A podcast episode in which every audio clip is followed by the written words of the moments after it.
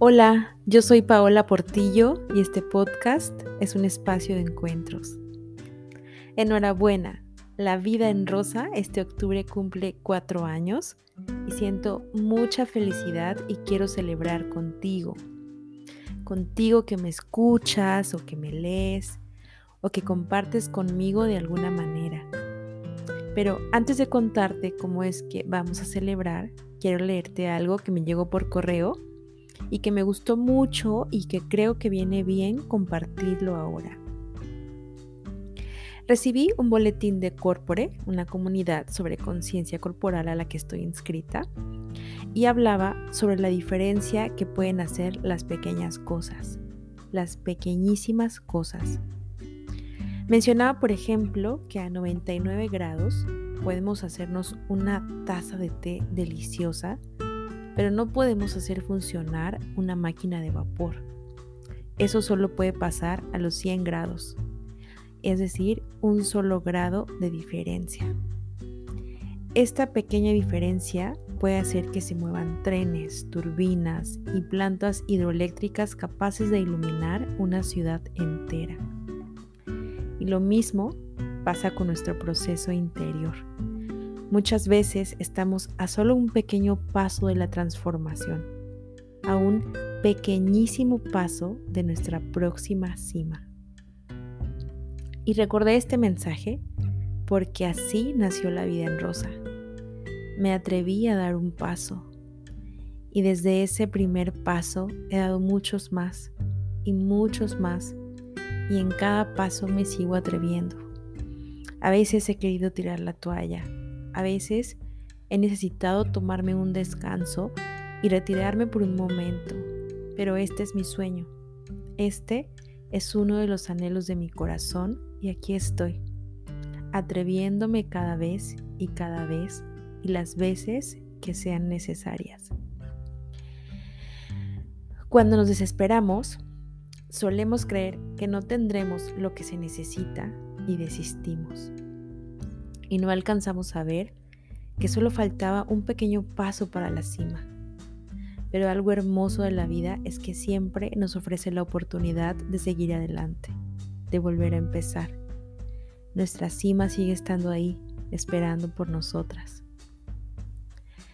Joseph Campbell, en su libro El héroe de las mil caras, describe el viaje del héroe, que es ese proceso de transformación que todos estamos llamados a hacer es un viaje espiritual y en el que en algún punto tenemos que atravesar un abismo, una oscuridad, o lo que San Juan de la Cruz llamó la noche oscura del alma. Y atravesarla solo trae bendiciones. El regalo que me trajo haber atravesado una noche oscura del alma hace cuatro años fue precisamente la vida en rosa. Y me parece increíble. Yo me siento inmensamente agradecida y afortunada de que este proyecto tan amoroso se manifieste a través de mí, de que nos hayamos elegido mutuamente, de ser un canal para la divinidad. Para mí, la vida en rosa es un sueño hecho realidad, un sueño en constante construcción y transformación, pero cuya esencia se mantiene intacta, así como la mía. Estoy segura de que pronto, muy pronto, estaremos celebrando nuevos proyectos, nuevas cimas alcanzadas, nuevas etapas. Miraremos atrás y agradeceremos todo ese camino recorrido, toda esa transformación. Y cada vez más, conforme experimento la vida, la gratitud se vuelve un pilar para mí. Me siento tan agradecida por mi camino, por todas las personas, las situaciones y las experiencias que me han impulsado a ser esta que soy ahora. Porque esta mujer que soy me gusta mucho y la mujer en la que me estoy convirtiendo me gusta cada vez más. Y esa mujer que sé que puedo ser es un faro para mí. Agradezco a la vida y a sus transformaciones, a sus ciclos amorosos. Gracias al dolor y a mi capacidad de alquimizarlo porque de él han salido solo aprendizajes grandiosos. Gracias a la dicha, porque he sentido el placer de mi corazón rebosado de tanta felicidad. No me cabe duda de que el mejor regalo para mí, para los que amo y mi aportación al mundo es amarme hasta los huesos.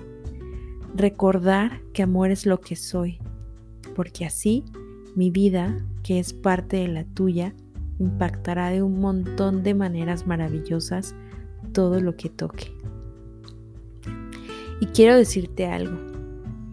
Cuando la vida nos toca la puerta, lo mejor que podemos hacer es abrir. Si sientes que tienes un llamado a la acción, si sientes esa necesidad de moverte de donde estás, a cambiar, o si estás atravesando ya la noche oscura del alma, seguramente sientes miedo y sabes qué, hazlo con miedo, da el paso, abre la puerta, avanza, atraviesa, vive. Quizá estás a un pequeñísimo paso de tu próxima cima. Confía en la vida. Y ahí adelante, unos pasos más adelante o quizás solo un paso más, te encontrarás con los regalos que estaban esperando desde hace mucho por ti. Y luego los podrás compartir con el mundo.